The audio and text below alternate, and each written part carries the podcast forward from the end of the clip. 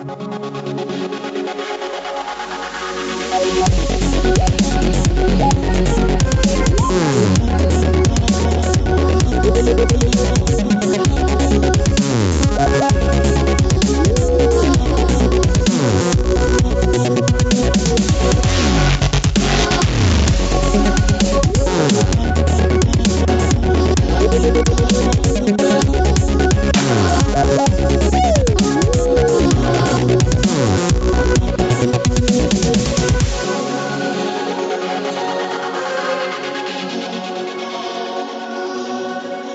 Hello and welcome to Open Mind UFO Radio. I am your host Alejandro Rojas, and I am with Martin Sicky yet again Willis.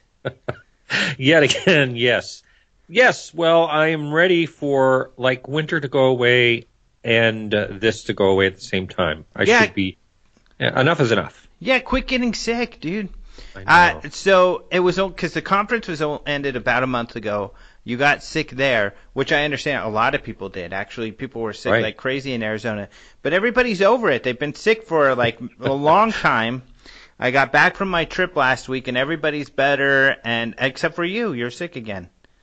Well, bronchitis, a- and then I got another head cold somehow. And I'm not in a place where I'm surrounded by people here Uh-huh. in Maine. You know, I'm in Maine, so um, I'm really surprised. I don't know who the heck I caught it from, but I will hunt them down. Is it is Yeah. it because it's really cold out there too? I mean, has it been really cold? No, well, not for Maine. It's been pretty nice, but Yeah. yeah, it's cold, much colder than um, Arizona for sure. Oh yeah, it's been so nice. Oh my Mm. gosh, uh, it's been 80s, you know, uh, just Right. perfect out here. This is the reason, you know, people love to be in Arizona. Just like it was during the conference, it's like perfect, which is great. But was. you know, it's going to inch up here in a month or two. It will start to get uncomfortable, but at least for now, it's great. The weather was the same uh, on my cruise. Wow, I know. Lucky you. You got to go all kinds of places. That's wonderful. Mexico, Belize, Honduras, but I like to share it, so I have some videos and pictures on my Facebook for people to go check out, cause uh, uh, to share in the the fun that I had. But yeah, it was really cool. But I apologize in a way that I didn't have a show. Uh, I say I apologize, but I'm really have no remorse whatsoever. That uh, I would rather be at the beach right now. Yeah, As, as I, can- I got you. I I miss the beach. I, I don't know what's wrong with me, Martin. I I just like I'm addicted to the beach, and now that I've left it, I want. I just all I can think about is beach. Well, you know, California might have that big one, and if so, you know, Phoenix could be ocean front. You never know. That's a good point. Hang in there. Yeah, I would. Another yeah. ten thousand years. Yeah. Yeah, we'll see what happens. So I guess we should get on to the UFO stuff. Oh, before we doing here. do, Oh yeah, I yeah. just- yeah.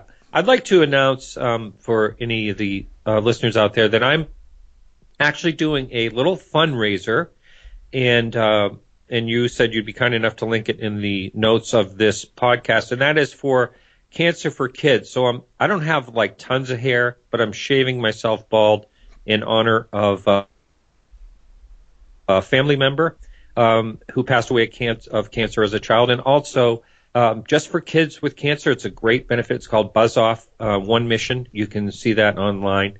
Um, and uh, the major, you know how some charities, not all the proceeds go, almost all the proceeds go, except for administration fees, right directly to the kids and their families.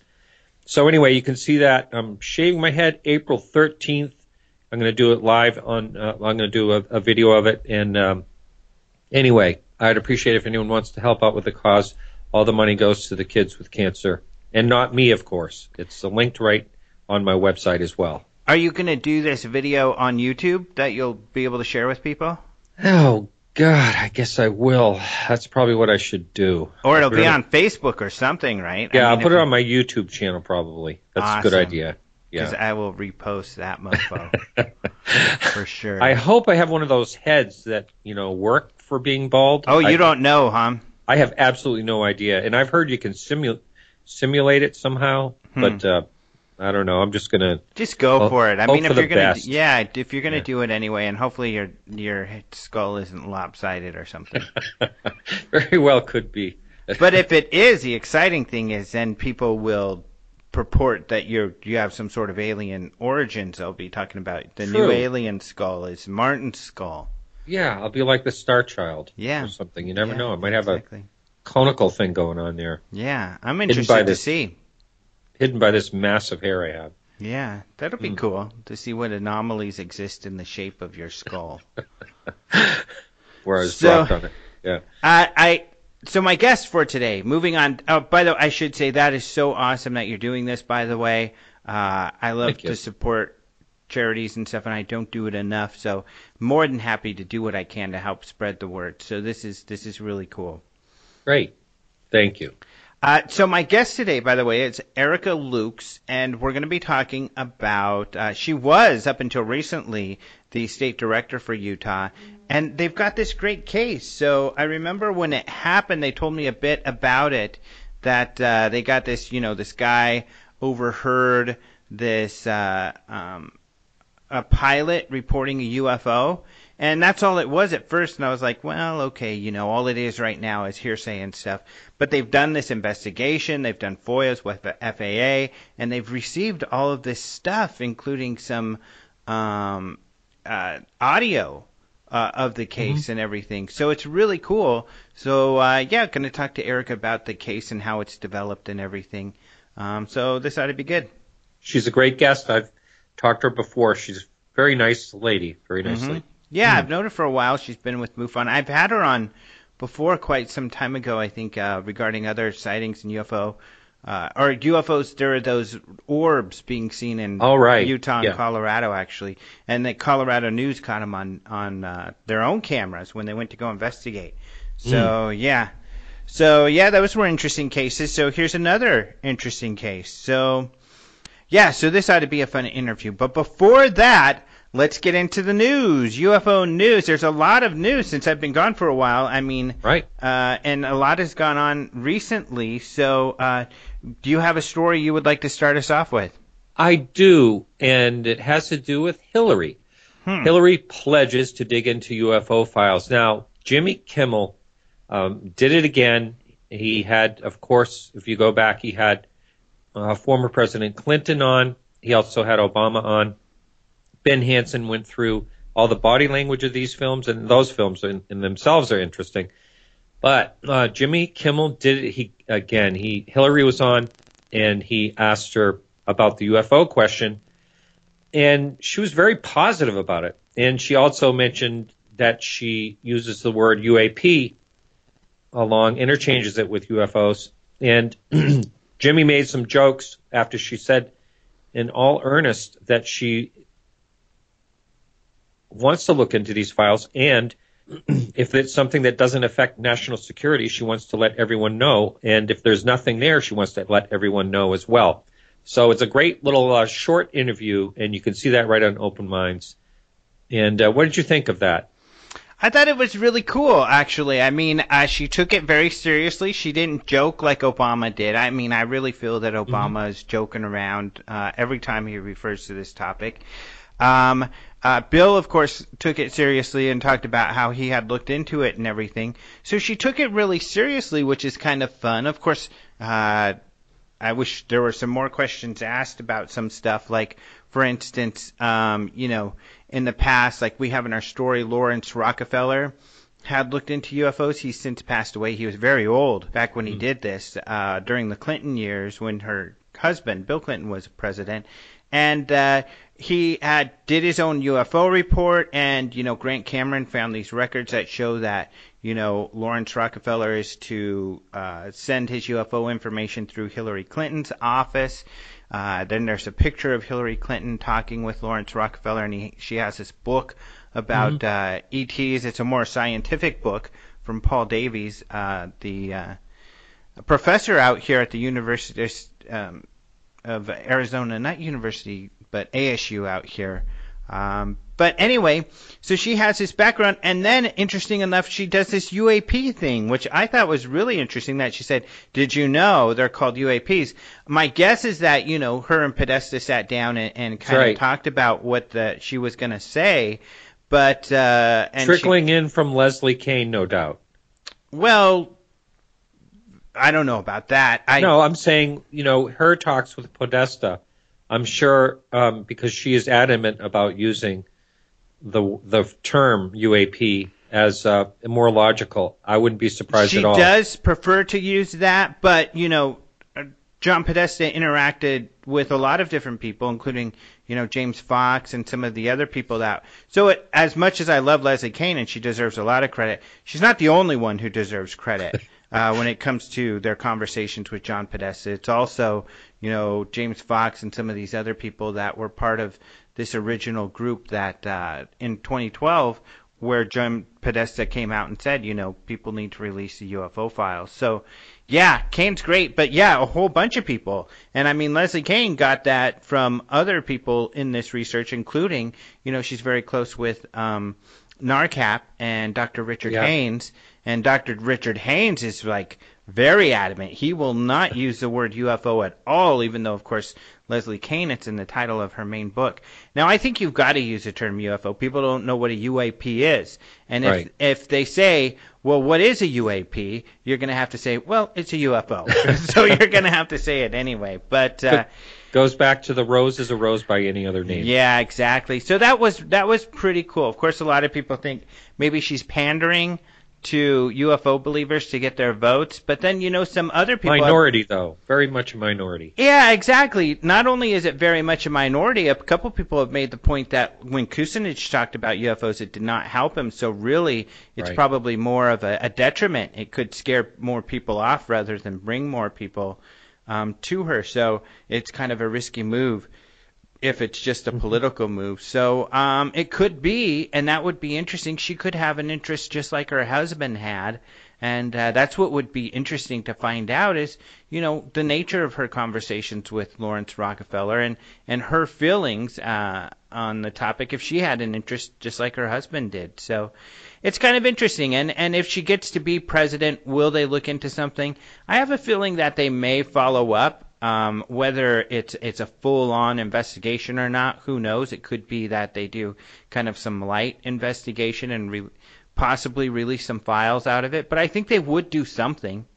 Yeah, you know, when anyone takes the office, they have the tiger by the tail, and who knows how far down the list that would be. But I, I do believe that it would be on there somewhere. Yeah. Yeah. So, uh, yep, that's a good one.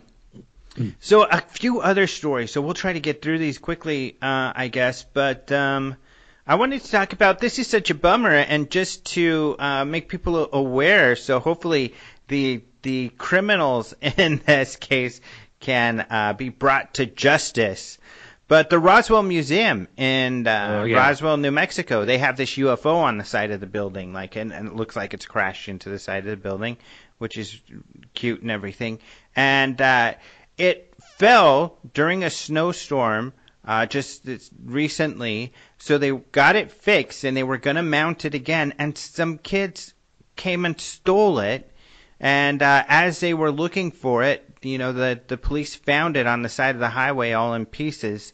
A Flew out of the miles. back of the truck. Hmm. Yeah, a couple miles out of town. So I don't know if these guys got scared and they ditched it or what. But yeah, these little punks, they were caught on video.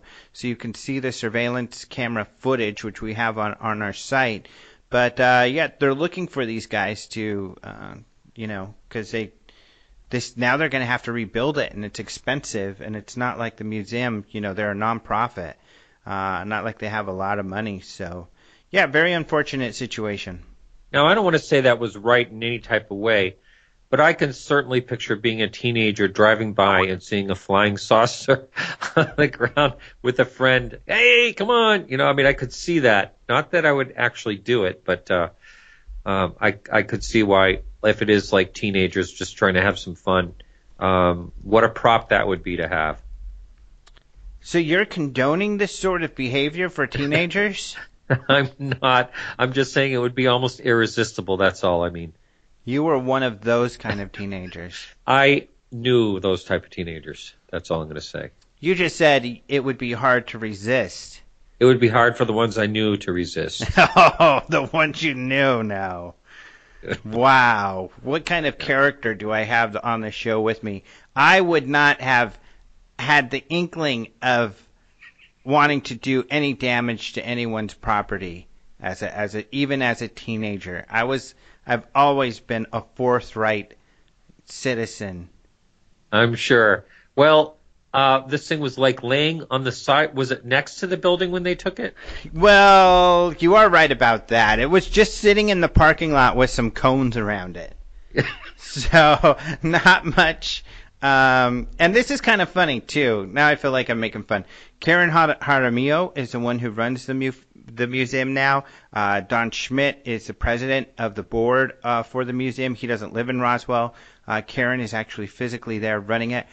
Great people. I love these people to death. I mean, I've been speaking at the museum for years and everything at the the event, but they probably should have done a little more around security because all they had were these cones around it and it's just sitting in the parking lot. And then they had a security camera on it.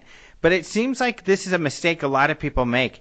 A security camera is not going to stop anyone no. like physically. And then once it happens you can just cross your fingers that the camera is going to catch you know something that that you can see. And these are some kids you know that they obviously didn't seem to have any concern for the camera because they go up and take it. But the camera is so low resolution you can't really make out their faces very well or anything. So hopefully uh, someone will find them. But the camera doesn't seem to uh, be that effective as a deterrent either. Mm. so they were just able to walk right up pick it up put it in their truck. You see them do this and then drive off now, uh, one thing that might also be a deterrent, which wasn't in this case either, nor did it help uh, solve the crime, the police department they're they're just right around the corner. Hmm. It's a small town, but they are literally just right down the street. Wow. Um, but, Brazen. Yeah, exactly. Hmm. Ay, ay, ay. well, you can't blame them, for goodness sake. Sitting the there. Yeah, sitting there with cones. Come on. Take oh, me, take me. You're a criminal. Oh my gosh. That's awful. I, uh, I we'll see what that, type of feedback we get. Yeah. There'll be people out there listening that agree with me. I guarantee you that. Yeah, and those are criminals. and please uh, change your evil ways, Martin and okay. friends. I'll okay, so I that I'm just in shock that uh, you would take this attitude. I but, look so innocent too. you do. You're not going to with. You're going to have to get some tattoos when you shave your head too. Oh, on the top of it, yeah. Like now that I know what your character is like, you'll have to get some tattoos. Steel uh, flying saucers or something like that. Yeah. Yeah. yeah okay. I can see you on your Harley, looking for oh, flying yeah. saucers to steal. That's right. Your bald head, and it's going to be scary. I'll get one of those little trailers. So speaking of some other kind of uh, some other criminals, these are uh, trespassers onto Area 51. So this is a funny. This is just kind of funny uh, because the, a video was posted recently, uh, and there was this group of of people uh, that were at Area 51. Essentially, this guy who posted the video was doing a kind of a a visit to Nevada with his kid, and one of the places they went to was Area 51. So they go down the extraterrestrial highway, they take pictures with the sign, go to the stores and stuff, whatever, and then they go to the, where the black box was, the black mailbox, and they take some pictures there. But the black mailbox, unfortunately, has been taken down, but people still go there, and that is the entrance road to the main gate to Area 51. Well, while they're hanging out there, this this uh, family, they said that didn't speak English well. It looks like they're an Asian family. Uh, was there, and they were also going to go to Area 51. So this guy who is filming, you know, his his uh, vacation with his son, uh, follows this family to the gate. No big deal, you know. You guys saw me do this uh, with the Kardashians, some of you. uh, a few years ago, and I did post some vines that were kind of funny uh, related to this just recently. You can see them on my Facebook of the Kardashians saying, "Don't pass the signs," because you see these clearly marked signs. This guy with his kids, they all stop at the sign, but this guy says for some reason the family got in their car and drove past the signs. He's like, "What the hell are they doing?" Well, within seconds, one of those trucks that is is watching people zooms down stops the guys, get it gets in the way, and the truck is up on the hill, and these guys are are going up the hill. not too far away, and so this guy got to film it. It seems like he's a little scared, like he's kind of hiding behind something because he didn't film a lot of it. But you see the people, uh, the guards come out, one with a camera, one with his gun. It looks like they tell the people to come out of the car with their hands up, and they tell the driver to come towards them, and he has to walk backwards with his hands in the air uh, to the security guards. And uh, so just kind of crazy. Some people are like, well, what's the big surprise? I mean, uh, any uh, secure base, that's what's going to happen. True, but it is kind of exciting when it happens at Area 51 and, and it's caught on video. So it's it's kind of fun. It's no surprise, and I think the overwhelming feeling with people is, what the hell were these guys thinking? I mean, how dumb could that be? Although you, uh, given what you just told me, are probably thinking, yeah, that's what I would have done. I would have busted past the gate and well, I was just I was just going to ask you if you, you ram the security when, truck. When you first started this, uh, I was going to ask you because you said something like, "This is fun." So I was going to give you a hard time, and you just took that away from me. Now, oh, it's it's a fun story. I see. Now, you know, I was trying to go in their shoes. This is an Asian family. They probably thought there was going to be a gate. Maybe they they weren't able to read the signs or just didn't really know what the signs were all about. You know, I mean, it is kind of weird that there's not a gate there. That's a good point. You have a really good point. Um, yeah, because they just, you know, in 2014, and I have this in the story too, because the camera ends with those guys, like the the driver gets up to the truck, they've all got their hands raised, it's kind of a neat picture and stuff, and then the guy stops filming and he's done. So you don't know what happened. He says he assumes they were arrested. He's probably right because um, it is trespassing onto government land, and we know from the past that uh, the local police uh, will come and, and pick up the people, and they'll get in trouble for it. Uh, and in 2014, a tour van drove past those signs, and the van right, driver yeah. regularly you know, took people there. He knew what he what was going on, but he and it looks like he because they had cameras inside the van and outside. They have a bunch of GoPros mounted on it, the van, so uh, you know, um, so they can capture video of stuff. But uh, the guy is just talking to the tourist in his van, and he said that he just didn't notice. He was too busy gabbing, and he didn't notice the signs.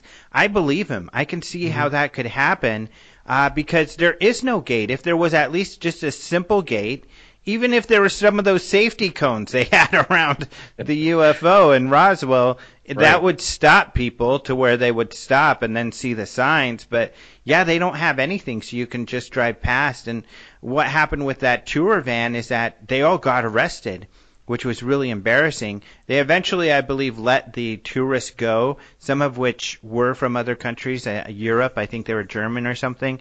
And the van got the the guy got fined, and I think he got fired, unfortunately, uh-huh. um, or his license was for doing tourism was taken.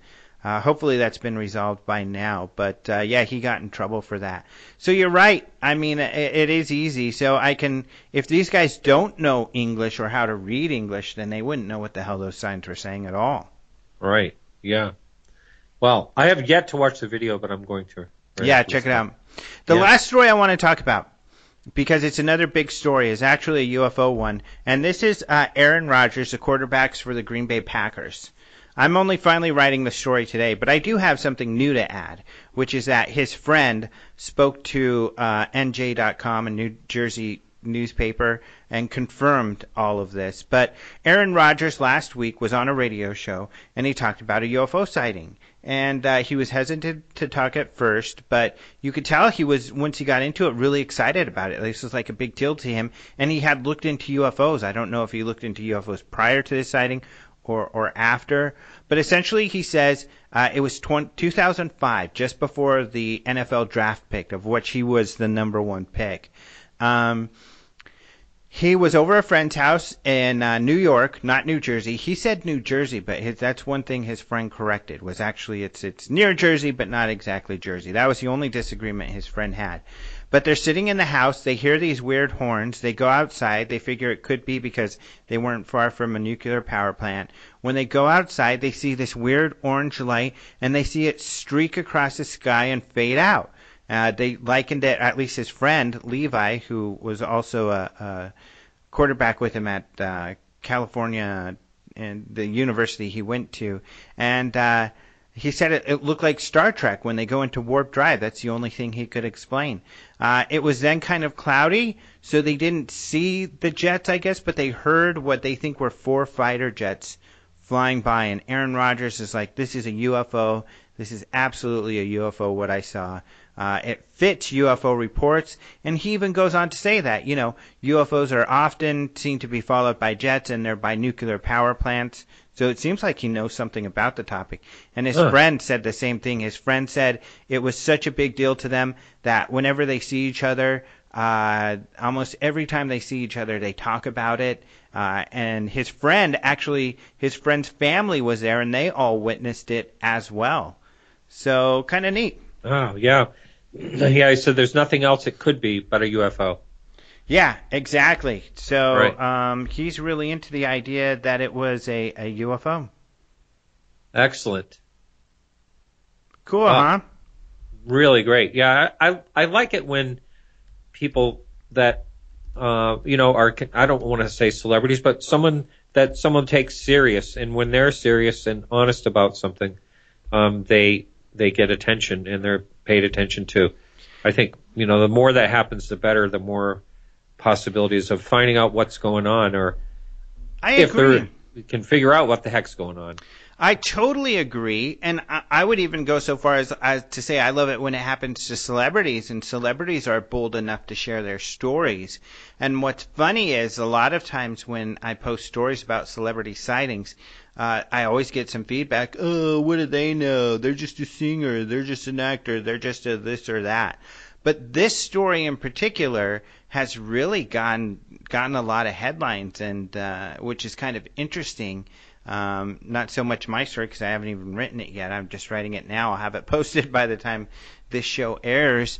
But um, yeah, everybody's reporting about it, which is kind of neat. It brings more awareness, and uh, because he's so well regarded, uh, everybody's very positive, mostly pretty positive about it. He actually visited the South Park studios um, recently Yeah. and uh, was kind of making fun. They, uh, uh, him, his friends and stuff, making fun of him. But it is, you know, it is. Uh, they're making fun of each other, um,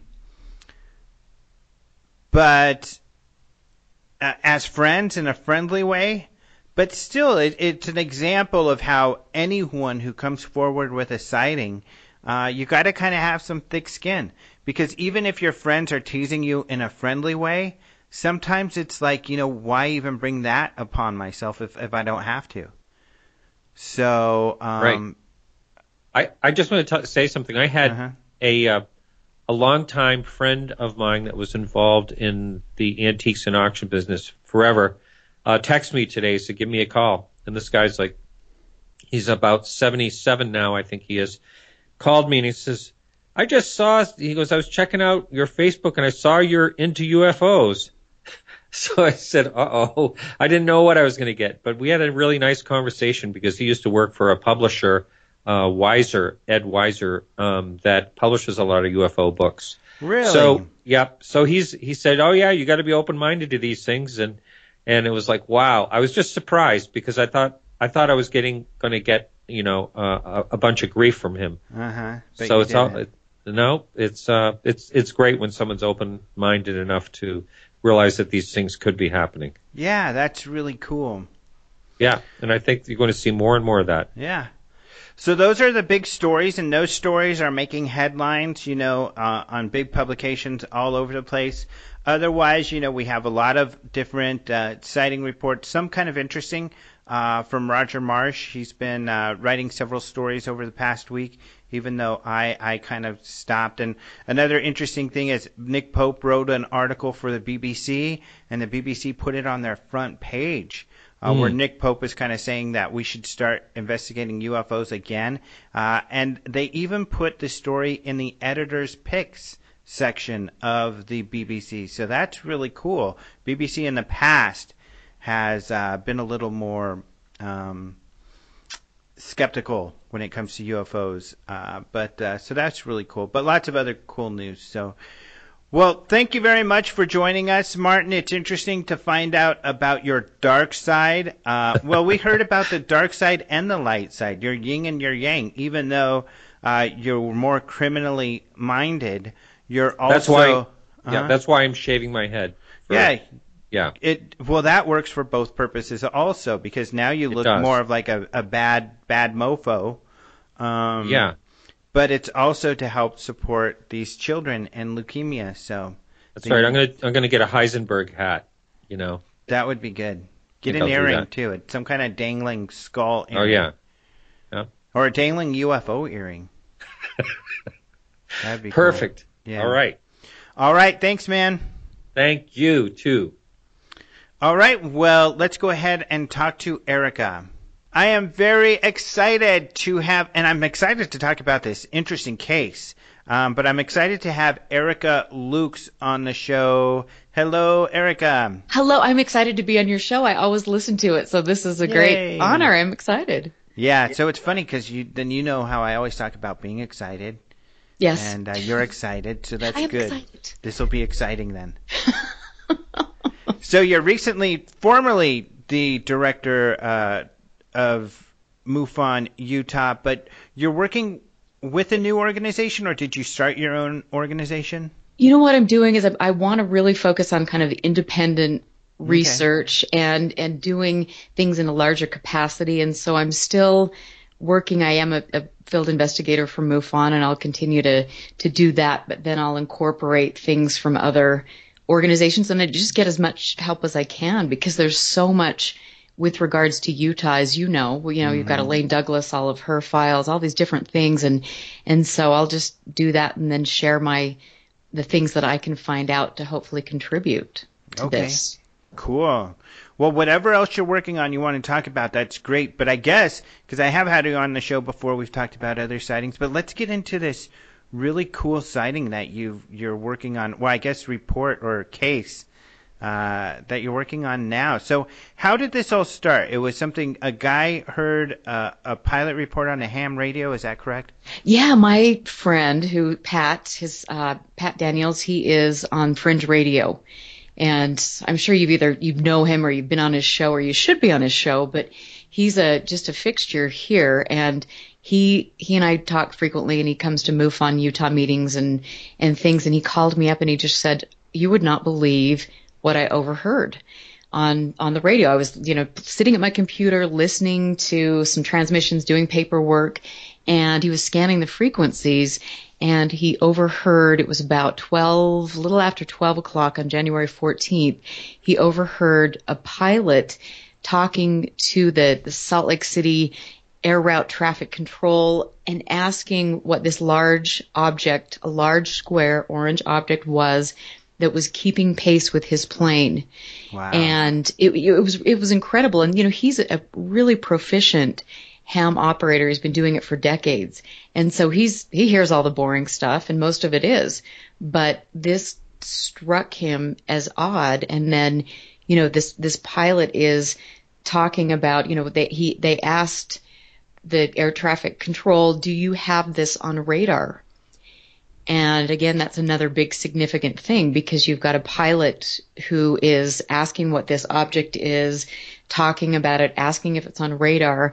And so we, after hearing this, I just said, oh my gosh, we have to immediately go to work on this. And so he gave me the frequency and I went to the ATC website where I downloaded several of the, the different frequencies and my my assistant state director Jeff Cox and I began going through this which can be kind of mm-hmm. painstaking sometimes but so we these are the identify actual logs. these are the the audio recordings Oh, okay. And are these transcripts, or you have to actually go through and listen? you have to go through and listen Oh my goodness. Yeah, so and it, it's it's a bit muddled and things, and and you have to, you know, this is when having friends that are audio engineers comes in handy. Mm-hmm. But You know, that's but- cool. They have all of these online for people to go listen to. They do, and I think it's Wow. it's interesting that there's so many things that we don't know about as investigators, and you Yeah, hear through the know grapevine, and it's awesome. And so you can get down, you know, and I think it goes back quite a ways so you can download stuff like that. And we did find a very critical piece of the conversation which solidified to me that he was really, in fact, telling the truth, which I didn't have a question about because mm-hmm. I know him. And then I was able to, you know, go to William Puckett and say, okay, you know, this is what we've got. What are we going to do with this? I think we need a FOIA request. Will you help me with regards to that? Because, you know, FOIA requests are tricky and you have to be mm-hmm. very specific with what you're asking for. So we submitted a FOIA request. And, and maybe you could explain who William Puckett is too. William Puckett is a researcher and he is he is head of UFOs Northwest. He's done lots of radar analysis. He's a brilliant, kind man, and he researches this. He, he still works with, he's a field investigator for MUFON. He was state director, but now he's a field investigator and he does a lot of his own research. And I think um, his background is in weather radar, which which makes him invaluable because he's like a radar expert, right? He is. Mm-hmm. He is incredible, and he just is gets a, you know he's so happy to to help me. He's helped me before on another case here. So we submitted the FOIA request and we asked for the radar data and for the audio files and then the tower logs. And miraculously enough, six weeks later, we got back a significant portion of what we had asked for, including audio recordings that were much clearer for us with regards to the pilot saying, you know, uh, American Airlines flight 434, and I'm viewing this large orange square. What's the town that's closest? And the reply is Nephi, Utah there is a bit of the conversation that is missing, and through analysis that William did, it says that it does look like there was a little bit of the audio that had been redacted. Hmm. So this makes it all the more intriguing to me because again, I believe that there is a significant portion of audio that was either switched to another frequency or redacted from what we received from the FAA. Mm-hmm. Now, is is that something that FAA does? Uh, is do they redact? Because, uh, for instance, with uh, government files, they'll redact names, addresses, you know, con- telephone numbers, things like that. Does the FAA do something similar? Well, I would certainly think they do because if yeah. this is any indication, and and you know, I know that you've done FOIA requests or investigated lots of cases that have have you know we've done these FOIA requests, and it is painstaking sometimes to get mm-hmm. information mm-hmm. from the FAA. So whether they do that on purpose or whether it's just that they don't have enough time in the day, they're probably you know have other things to focus on. So mm-hmm. it was it was intriguing, but then you get all of this radar data back, and you know when you analyze it, we found 106 radar returns over an area that was across you know, I mean, it was almost by estimation nine miles across, and it was right over I-15 in a remote part between Nephi and Levan, Utah. Hmm. And so, uh, with the radar data, were you able to see the the commercial airline uh, you're referring to, and then also some uh, other unknowns? We did see, we saw 106 unknowns to be exact. Mm-hmm. And so does were, William believe these to be uh, uh, separate objects or the just the one object in different places? You know what? That's a really great question, and I think, and he and I have had lots of conversations about this, but I because the radar towers on both sides were significant distances away from these returns, we wonder and we speculate if this wasn't one incredibly large object. Mm-hmm. Wow. So the pilot, um, I just think it's one thing that's really exciting about this, and I thought it was exciting to begin with when you I first heard about it, and I think maybe you sent me a note or I saw it on your Facebook or something. I can't remember. Is just how exciting it would be to be your friend listening to ham radio because he probably listened to it for hours yeah. on, on end, and then finally to hear what he's probably been listen, looking for this incredible um, sighting. It, it was definitely the mother lode for him, and we've all been so excited because it, it was just, you know, we get the information from him and then go to William, and William's excited, and people are working really, really hard, and you go through when you're investigating cases like this, real peaks and valleys, you know, Mm-hmm. of emotion because it's so it's really exciting and then you think, oh no, could it really be something that is explainable? But we know, you know, he's done, William has done some anomalous propagation. We, we know that we, he's done analysis on all of these things and, and we've talked to other experts in the area, in the field, and everybody admits or agrees that this is a really spectacular case. hmm I think I saw a quote from Puckett saying something like, "It's one of the most significant radar cases he's he's come across." I know, isn't that? I, I just I'm just so happy about it because it was really the it was the luck of the draw, and then it was a lot of hard work that that went into that. My my state assistant state director has been just fantastic, and he went down to Nephi and actually took video of the places he stood in the places where the radar returns were to show that the landscape, which is very barren, and then we've also been reaching out to the community to see how we could make them comfortable enough that they would come forward with stories. And we're finding that people down there have stories. There's something going on there. But, you know, how do we break through that kind of small town um, wall to get good information from them? Mm-hmm. So the object that was seen, I guess, um, from what you've been able to gather, uh, what was seen when, you know, how uh, how was it described, and, and do you have an estimate of maybe how fast it was moving or high how high it was?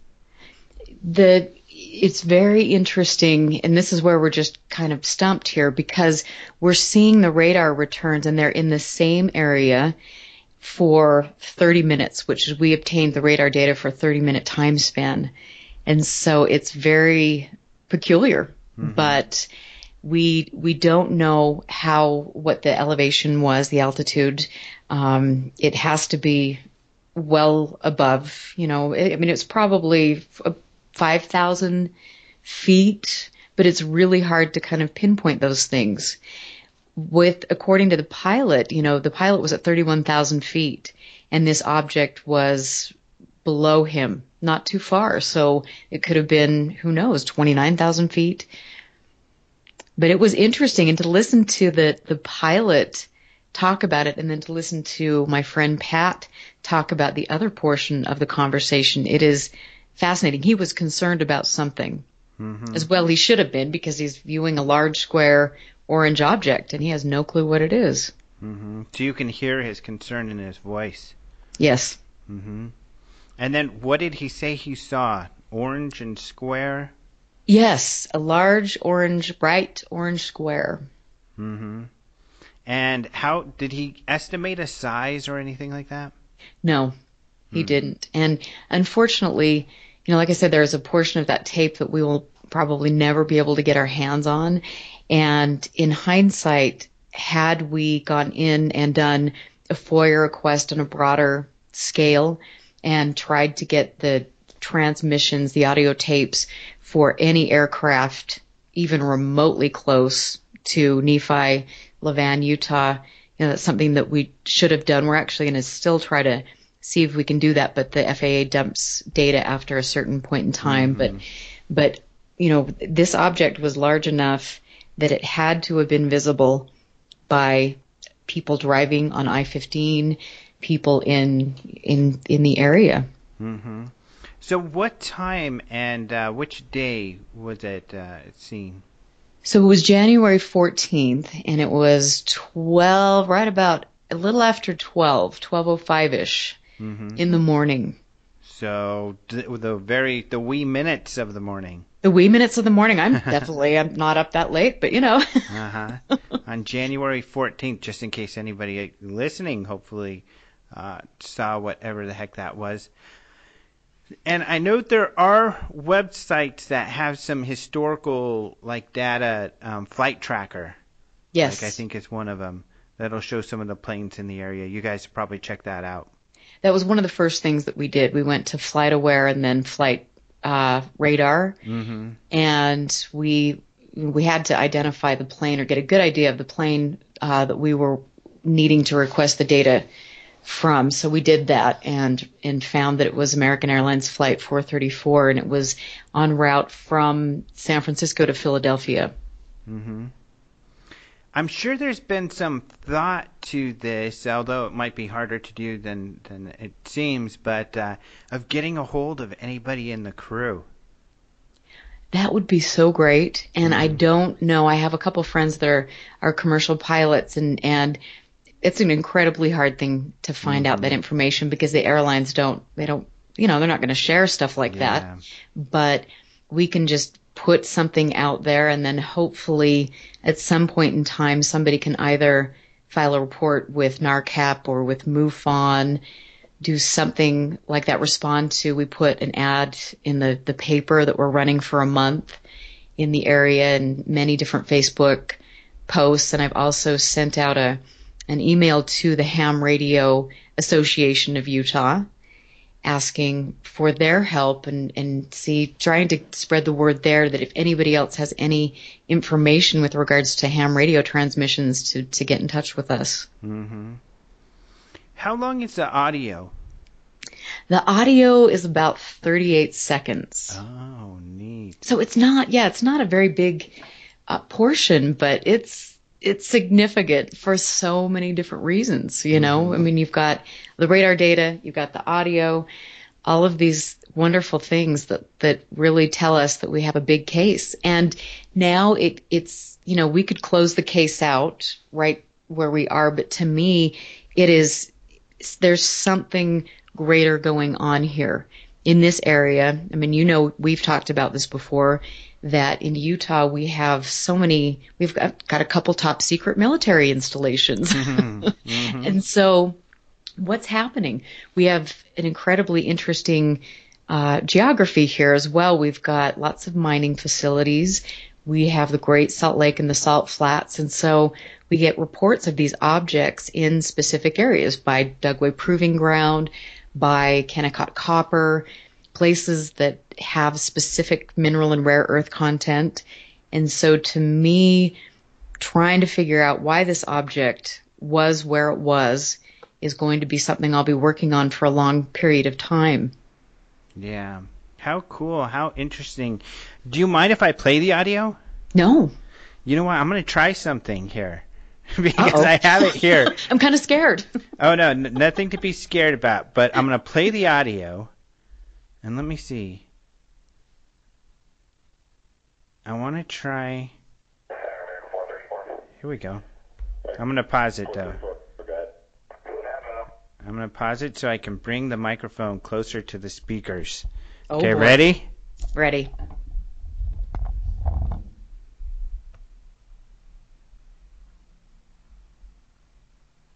American 434.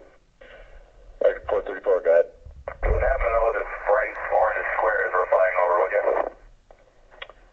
Um, no, that's a good question. I'm not sure. What, is it off to your right side? It's like directly off our nose right now, like right below us. So we've been watching it for a while. It's like our what it is. It's a perfect uh, square and it's bright orange. What town are we next to? This town right off our 205 wells. Uh, American 434, that is Nephi, uh, Nephi, Utah. Nephi, okay, cool. Now, see what I can find. Thank you. You bet. Yeah, how neat. I know it is so cool. I, it is just, I think most investigators want. I mean, they don't go. You know, you never get a case like this, so it's so fun for all of us to work on it. hmm What's interesting too is how he says, um, "Is it on your right?" I mean, Yeah. I wonder why he he said that. Why he assumed it was on the right. It turned out that it is right. Mm-hmm. So I wonder if he saw it on radar or something and just didn't want to admit that because it's kind of interesting that he says uh, on the right, but then he says it's right by the near the nose. But um, yeah, how weird, huh? It is really weird, and I think when you hear, you know, Pat talk about this and what he witnessed or what he overheard. It's it's there is you know they were concerned about something. Mm-hmm. There was something that they didn't share with us with regards to that, and they, I, you know, who knows if they had it on radar? I don't know, but whatever it is was significant enough for a pilot to go on the air and and ask about it. Mm-hmm. So does uh, Pat say he heard more than what is in that audio? Yes. Okay, so they did talk more about it. Yes, they did. Mm-hmm. So, but unfortunately, that's the part that's missing. Yeah, but you know, I mean, hopefully, it uh, maybe somebody even through the the Ham Operators Association, somebody can step forward, so at least we have some corroborating evidence for what Pat's saying. I mean, even anything like that would be helpful. Mm-hmm. That is what's also strange. It's just the description. I mean, an orange square. It's not a, a usual shape for us, is it? no, I mean an orange square. What the heck? Um, I, I, it's hard to even conceive what that would look like. It, it's definitely a little bit mind bending there, mm-hmm. and I've I've tried to find reports. My assistant state director and I have both been trying to find reports with or with square, you know, objects, and it really is. It's a little stupefying, but we have found a few out there, and you know, could it be? I mean, I I don't know. If but if you hear anything, you have, you have to let me know. Mm-hmm. Well, what I wonder, you know, and what is in, what's good about it being an orange square is is that makes it a little more a little uh, more difficult. Well, for the pilot or anybody to identify it, it's harder than to say that um, because it's so specific. That's not what you know lights from a drone or or a balloon or anything like that are, are typically described as. Um, right. Even a blimp or something, you know, you don't hear that description unless for some reason. Um, I mean, is that a very most of Utah is pretty rural? Is that a rural area? Very. Uh-huh. Yeah, it is. And you, we did I have a, a friend who, like I was saying, is a, is a pilot, and we, you know, I I bounce things off a lot of other people, and he's telling me, you know, okay, you need to look at you know Google Earth. You've got to look at these different locations, which I know, and so you get in there and you you see, okay, what could this be mistaken for something? You know, could the pilot have mistaken this power plant in Mona, Utah, which is a square? and it's it's bright. But William and I have both put that through the through the paces, and we do not believe that that was it at all. Mm-hmm. You know, and why would a pilot go on the air? Somebody who, who probably, in all likelihood, has flown this route multiple times, asking what an object is on the ground, that he should honestly know what it is mm-hmm. if he's a mm-hmm. good pilot. I would think. Yeah, and who's probably been in the area. He does sound maybe like he's a little young, um, but uh, you know, he doesn't sound like he's like brand new to the to the business. well, everybody sounds young compared to me these days. yeah, I hear you. All right, not for you, but for me, well, I feel whatever, the same way. Yeah, what are you talking about? So yeah, so it's so interesting because even if I think of you know what could be like an orange square, you just don't hear that description often, um, and it's just so odd. It's so strange, um, and you know it's so much. Did Pat say there was any more description of the the movement of the object? The only thing that he had said to me on numerous different occasions is that the pilot did say that it was keeping pace with his plane. Mm-hmm. Yeah. So, which is, in, I mean, it's just so fascinating. And if you, if you do look at the, the video of that William did, the animation of the aviation radar returns mm-hmm. over Nephi, they are really curious. It's quite interesting. Mm-hmm. And this video all can be found at that website that you mentioned, uh, his website, which is ufosnw.com. Yes. ufosnw.com for UFOs Northwest. Well, this is great. This is a really neat case. I am so excited, and we have, you know, a couple when you get when I've done some digging in the MUFON archives, the CMS, you know, there have been some other reports in there from um, from pilots or people in the area that have had similar um, similar experiences, and so there is definitely something going on. I don't think this was an isolated incident. Mm-hmm. I think that uh, you know I would I I am quite sure that the you know government probably knows about this and is keeping tabs since we do have you know all of this restricted airspace and top secret facilities. Mm-hmm. Happens to be, uh, yeah, a lot of stuff in the area. Like uh, around Salt Lake, what is the name of the one that you know a lot of people feel is the new Area 51 out there? That is Dugway. Yeah, that's right, Dugway Proving Ground. Yeah, and that place is is special for many reasons. mm-hmm. It's a trip, but it you know, and then you have we've got thousands of acres dedicated to the Utah Test and Training facilities. We have the NSA. So we're a little hot spot here. Yeah, just like kind of the whole area there Utah and Colorado, Arizona, um, Nevada, of course. So, um, has this story really made much news as far as you're aware? You know, unfortunately, it hasn't, which I am completely stupefied about. I did do something for uh, Jaime Maussan's uh, TV show down in Latin America, which is good. Um, and I will be writing an article that hopefully will get good exposure over in Italy, thanks to Paola Harris. And mm-hmm. so I'm trying to get the word out because it is it, it is important. And the more I find out about this, I think that it'll just be really a, a case that we can look back on and hopefully learn a lot from. Mm-hmm. Yeah, I noticed Billy Cox in his blog for the Sarasota Herald Tribune uh, wrote something on it, but uh, his blogs are titled. He never has the term UFO in the title, so you never know what he's writing about in his story. Uh, but luckily, I had clicked on the story. I read his stories, and uh, I saw he had written about it. Oh, that's um, great. Um, also, I haven't read the whole story. I just remember, and I just remembered that right now that because uh, uh, I was trying to think, and I, you know, like I we've talked about, I, I was out of town, so I feel like I'm still catching up. Um, so I wasn't sure if it uh, had been in the news, but um, it is an interesting case. And then was it did uh, Coast to Coast do something on it or write something? Not that I know of, but oh, okay. I would I would absolutely love any help in that regard to because I would love to to talk with them about it. This is and and you know I would like at, at some point in time. Uh, hopefully, MUFON can do a, a story on this because it really is for MUFON. This is a big case. Mm-hmm. Now, have you? Uh, are you the lead investigator on it? I MUFON? am. Yes. Yep. And have you guys? Uh, you all submitted a report yet? I have not because I'm still working on it, and mm-hmm.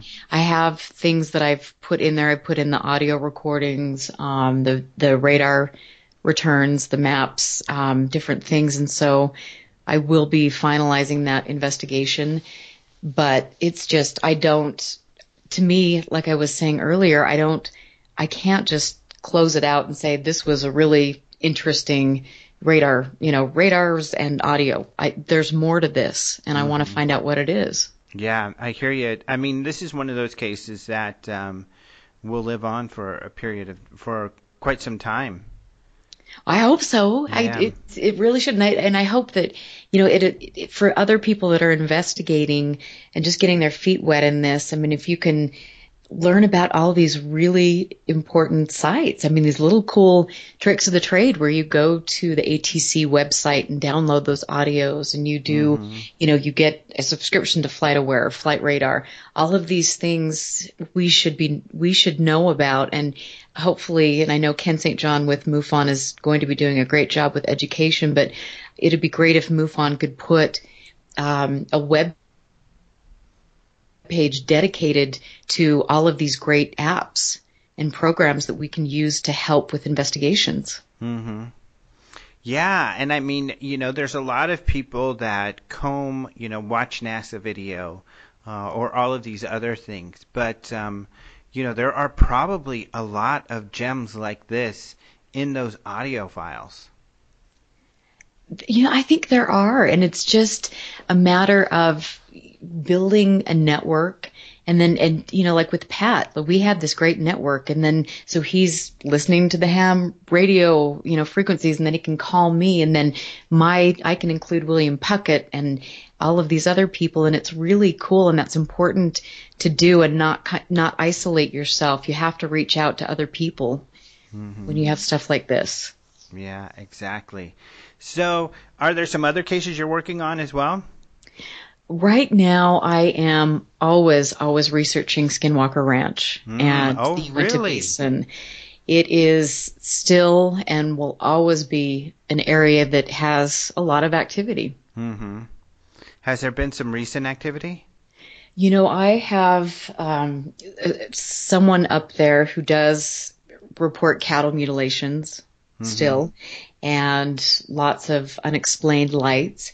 Typical you know, you get the reports of interesting creatures. There appears to be, from a couple of my contacts, you know, increased military activity. So it's it's a fascinating place, but this is it's a place that again you've got a a, a closed knit community of really hardworking people that don't know what to do with this. Mm-hmm. Where do you go? You know, you can't. You know, you report it. You report that your cattle uh, your cow has been mutilated and the insurance doesn't pay for it. You've got all of these hoops to jump through. So it's a, it's been a, a painstaking process for me to get involved and to gain trust. Mm-hmm. Yeah, I know what you mean. Uh, I've worked on cattle mutilation cases in rural Colorado, and uh, they're not people, um, you know, farmers and ranchers that uh, want that sort of attention for the most part. Um, a lot of them are very private people. They are, but I think it's you know it's so frustrating for them because they're they're losing 1000s mm-hmm. of dollars, yeah. and it's it's very disconcerting to them because some of them will witness things that they can't explain and you know in our in a person that I know that has had reports of cattle mutilations I mean they have been in contact with the, the Utah State vet, and from reports that I have heard, the Utah State vet has sent the uh, the bodies to Utah State University. Mm-hmm. So, which is interesting. So then, right. you know, it's you know, I have a I sent I had an email exchange with the the Utah State vet who was incredibly, you know, he was very helpful and and we're going to go to the next time they have a cattle association meeting. We're going to, we'll be there to try to get the feelers out and just work our way into, into making sure that people feel comfortable and know that they'll, their anonymity is incredibly important. Mm-hmm. And what sort of creatures have you heard uh, reported? You know, there, I, oh gosh, we've had large extremely large wolf-like creatures. Mm-hmm. There have been the the smaller humanoid creatures that you hear about, and same. It's the same type of stuff that you saw, you know, when Hunt for the Skinwalker. Mm-hmm. So the whole area is just a trip. Mm-hmm. And I know that maybe things at Skinwalker Ranch, from I've heard from different sources, that Bigelow is, has said, or or George Knapp, I think I talked to him a few months ago, said that they believe that stuff is kind of dying down at Skinwalker Ranch, mm-hmm. but it doesn't appear to be dying down anywhere else mm-hmm. in that mm-hmm. area. Oh, really? Interesting. Yeah, it is interesting. Yeah, that's great. I didn't know you had been looking into that, and I'm sure mostly listeners know, but this is a ranch in Utah um, where lots of weird things have been reported. A book called Hunt for the Skinwalker was released. We have a great video actually. It's one of our most viewed videos of Colonel John Alexander talking about the research and the weird stuff that went on there because he was part of it. But uh, Robert Bigelow, a local yes, millionaire, he was. In fact, he's. Mm-hmm. Oh, sorry. No, I mean, in fact, he's he's somebody that is on my list of people that I really need to talk to. He's yeah. important with this. But he's really busy now because he's had some news. Uh, just even today, I posted a story uh, because he's got he's also doing uh, work on uh, Bigelow Aerospace with NASA, where he's actually built this um, inflatable addition to the ISS that's going to be launched and attached real soon. And so uh, NASA and space people are getting excited about this because it's something novel and different, and uh, it's another kind of uh, uh, could be a, a great avenue for space tourism. So I know Bigelow's been really uh, busy with that, and I don't know if I told you this. This is kind of cool. So I went to NASA recently, Johnson Space Center. I saw uh, your photos. Yeah, that was so weird just a couple months ago, and uh, for something totally unrelated. And I and Bigelow was there. I ran into him. We were checking in at the same time. Wow. Yeah, I know. I was so excited because, like you and you know our friend Lee Spiegel, uh, everybody wants to interview him and talk to him about all of this stuff, but he's so busy with the NASA stuff, and he's kind of keeps to himself that uh, it's hard to do. Um, uh, through MUFON, I've got to meet him a couple times, but uh, luckily George Knapp, like you had mentioned, uh, has done some. He, he's friends with him, and he's done some coast to coast interviews that were great. I'm sure you've listened to those, but oh, those oh, yeah. are really good. Yeah, it's it's interesting, and I I always you know from time to time I'll call and bug George Knapp just to see what's happening in the area because mm-hmm. I I really think gosh, I just, it's fascinating to me. And we, like I said, I, I love being in Utah because we have such a treasure trove here of different types of high strangeness and, and all of, you know, all of that that comes with it. And we also have a great resource here, Dr. Frank Salisbury. Mm-hmm who, I mean, you know, I'm sure you know who uh-huh. he is, and he's getting up in the years, but he wrote a great book called The Utah UFO Display, where he talks about Skinwalker Ranch. Yeah, I got to meet him a couple years ago at the MUFON Symposium and sit next to him. Um, he's a really neat guy, although I know I've known of his work for a long time. Um, but uh, yeah, he is another great resource. Uh, people will have to look into that book uh, because I think his background is is something in like something to do with plant plants, right? Yes, he was a, a professor um, up at, at Weber State University, and he's he is a botanist, and he's just he's really and he's a devout LDS man, mm-hmm. and so for him, it's interesting to listen to how he tried to kind of wrap his mind around the science of this, and then the religious implications of researching this and all of these things. So he had he's had a remarkable life, and he doesn't. You know, this isn't on his radar anymore. He's got a new wife, and they appear to be very happy, and they're always off having fun. So, which is good. It is good. Mm-hmm. That's what everybody should be doing. Exactly. I wish I was doing that again still this week. Oh. I know. You guys are so cute. Oh, well it's fun getting out there, but then you know I get in trouble for not having shows. But this is a good show to to come back with. But it's really neat because I do get a lot of people asking about Skinwalker, and uh, I I don't know so much about you know what's going on now. So it's it's really fun and interesting to hear that uh, the area still has uh, activity going on. It does, and I think it's something that people need to be aware of. And like I said, I, I hope that people can, you know, listening to your show will realize that there is somebody out here who's really dedicated to researching that and also providing kind of a sounding board for people that are experiencing things that they can't quite understand mm-hmm. because that's important too. Yeah. So, um, it has a history, right, going back some time of, of strange occurrences.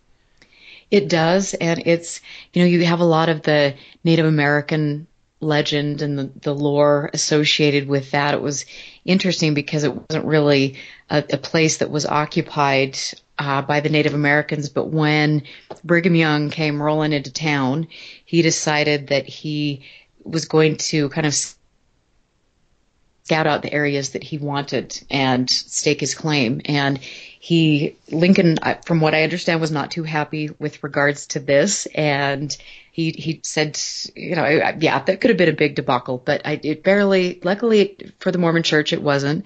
But he ended up taking some of the, the tribal members up to this area mm-hmm. and relocating them and you know you have the the Native American the reservations up there of the Ute Indians and you also have a lot of their oil fields in this area. And again I've got another contact who con- who we always keep in touch with him. And he works out in the oil fields. And it is very commonplace for everyone out there to see unidentified objects. Really? Yeah. Wow. And again, it's like, well, there's the UFO again. Mm-hmm. you know, what do you do? You you have to go about your life. Who do you report it to? What would they do? And then how would that affect your family? And mm-hmm. is it mostly like uh, light moving strangely that they report? You know, they're out there during the day a lot of times, wow. so they do report. You know, he's has reported solid craft. Mm-hmm that you, and, and so and then you do get the lights um, behaving strangely, different things. He's he's an interesting person, and and he's somebody who has multi generations. He's got his mother and his grandmother that have had abduction experiences, and so I went up to that area about a year and a half ago and did an investigation and sat down with the grandmother and the mom for a couple days and just videotaped their statements, uh, went to different locations with him. We went out by the oil fields and it was a, an incredible experience for me as an investigator and for their whole family. Mm-hmm. Would you say then uh, that area by the ranch is, is one of the major hotspots in Utah? Absolutely. Would it be the biggest hotspot? You know, I think that, oh my gosh, we have a couple that I can think of, and uh-huh. I think, I think Salt Lake oh, yeah. is a hot spot. I really, really do. I mean, I mm-hmm. know the majority of the reports that we get are in the Salt Lake Valley. You know, we had that mass sighting that you and I talked about a couple years ago, mm-hmm. where we had these large uh, or the white spheres hovering over the NSA and in that area for a considerable amount, amount of time in the world's, you know, most restricted airspace. It was a fascinating case. And so we, we see that here as well. Mm-hmm. So, yeah, the city's another hotspot. Well, very interesting. Well, really cool. So, yeah. where uh, is the best place for people to find uh, about what you're working on? So I have a website and I'll be posting different articles and then updates on my radio shows. This uh, week I get to talk to Ted Roe, which I'm so excited about. Mm-hmm. I mean, you've you know Ted, and he's NARCAP is such an important organization yeah. with regards to really credible scientific research. And so UFO Classified is dot .com is the website, and then of course my Facebook page. You can always find me on Facebook. yep. Perfect. Yep, that's yeah. where I keep up to date. Well, you know, you gotta love Facebook. I'm telling yeah. you. Sometimes it's a little, you know, a little negative, but I try to. Yeah, sometimes it's best to uh, ignore the comments and just, uh, or at least from people you don't know. Yeah, exactly. But I'll, uh, you know, I will. I am so excited for the new opportunities that I have, and I definitely will still be involved as you know, like I said, a MUFON field investigator, and then I will be doing putting together a team of people that you know my assistant state director is going to be working with me. He also resigned, and so we're working together to really do some good research, and people can find out about us on on Facebook and at, message me at ufoclassified.com. All right, awesome. Well, thank you so much for coming on the the show and sharing this amazing case with us. Yeah, and I will keep you updated, and I really appreciate you taking the time to talk to people about it because this is important and it needs to be out there. So thank you. Yeah, I think it does. I'm, I'm going to write something up, uh, and then I want to keep everybody updated. So, yeah, thank you so much for your work on this because uh, your work and uh, you know everyone else uh, that was part of your team there in Utah, keeping after this. I mean, that's incredible that you were able to uh, take this kind of what was hearsay from a trusted source on your end, and then uh, do some legwork to to verify it um, and to show that it it was an event that actually happened, and uh, and that's incredible. I think that is so cool. That's what uh, you know UFO investigation's all about. It's, thank you. It is. It's it's a cool thing, and I I hope everybody can, you know, just not don't dismiss things. You know, you have to really dig into this, and that's how we're going to make great change in mm-hmm. this field. Yep, exactly. So great work and thank you so much. Thank you. Thank you so much to Erica for joining us on the show. That's an amazing case. So uh, I'll put some links on the show notes, so be sure to check that out as to where you can get some more information on this case. I also plan on, on writing a story. That's one of the reasons I talked to Erica, is just so uh, she can help give me some information about the case so I can get started on that. So I'll have a story up at openminds.tv soon.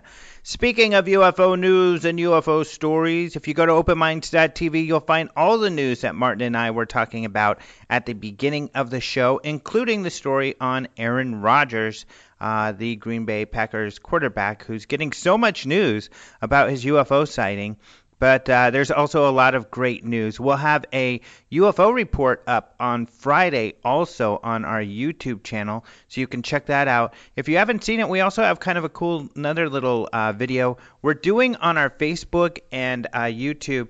Just these really short little vignettes on UFO sightings from some of the cool pictures that we have in our archives. So check out uh, those when you get a chance.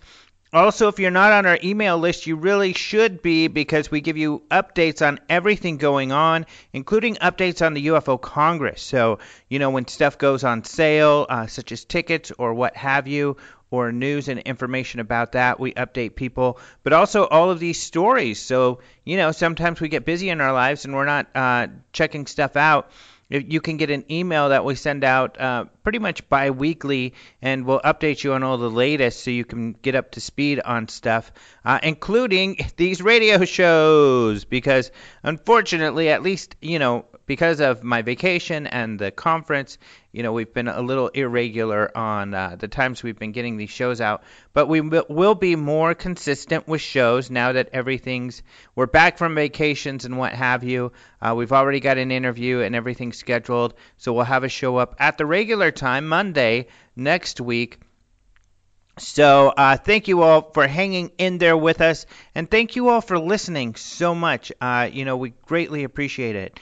Uh, one thing I also wanted to mention about the UFO Congress is as soon as we get back, luckily me being ga- uh, gone gave Michael, our video editing guy, some time to remaster all of the conference DVDs, and he just goes in there, does a little bit of editing if there's any mistakes, uh, make sure the audio is all fixed, uh, fixes that up.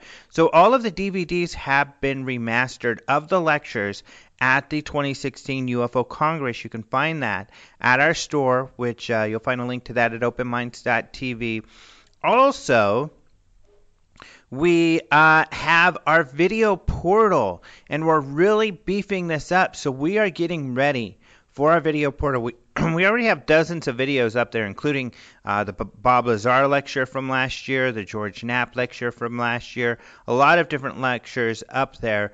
But what we're going to do is we're going to have every uh, UFO Congress lecture for the last five or six years up on this video portal in the coming weeks. And um, so that's going to happen very quickly and very soon here. So we already have a ton of great content. We're going to start loading the new lectures from this latest conference, and then we're going to load all of the, the videos. We're able to get those ready. So this video portal is a big deal. I mean, for just a few bucks a month, you can become a member and you'll have access to all of these videos to watch them anytime you want. They there is also the ability just to rent one at a time.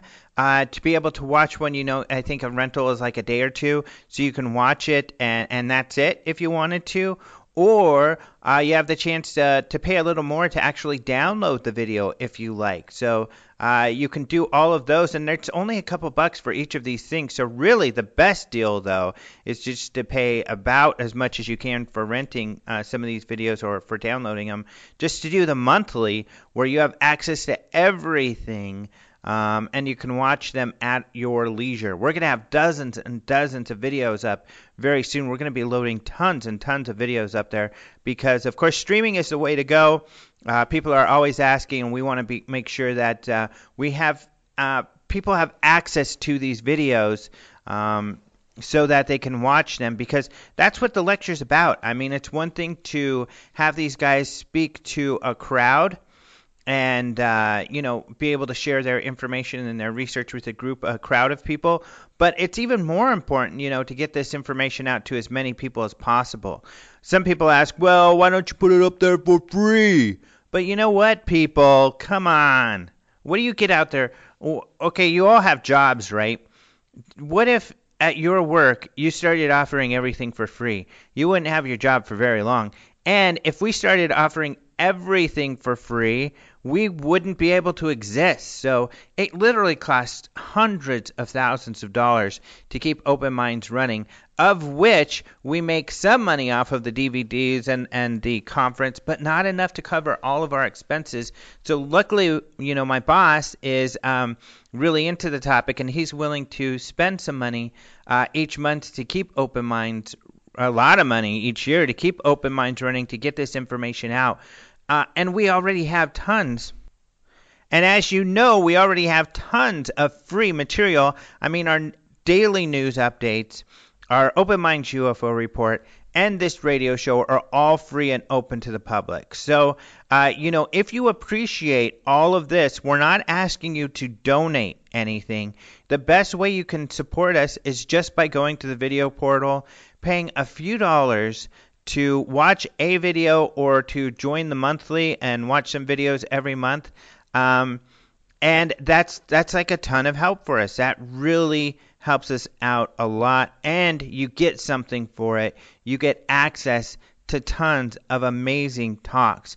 And when I mean amazing talks, Emily Trim, you know, the witness to uh, the Ruwa encounter, her talk was just breathtaking. I mean, people were just uh, uh, you've heard from a lot of people, including Martin, about what a great moment that was. Of course, being able to see Jacques Vallée talk about um, and just to see him in person, to see what he's like and and you know uh, what he's up to these days, and to see his genuine interest in this this field um, still exists.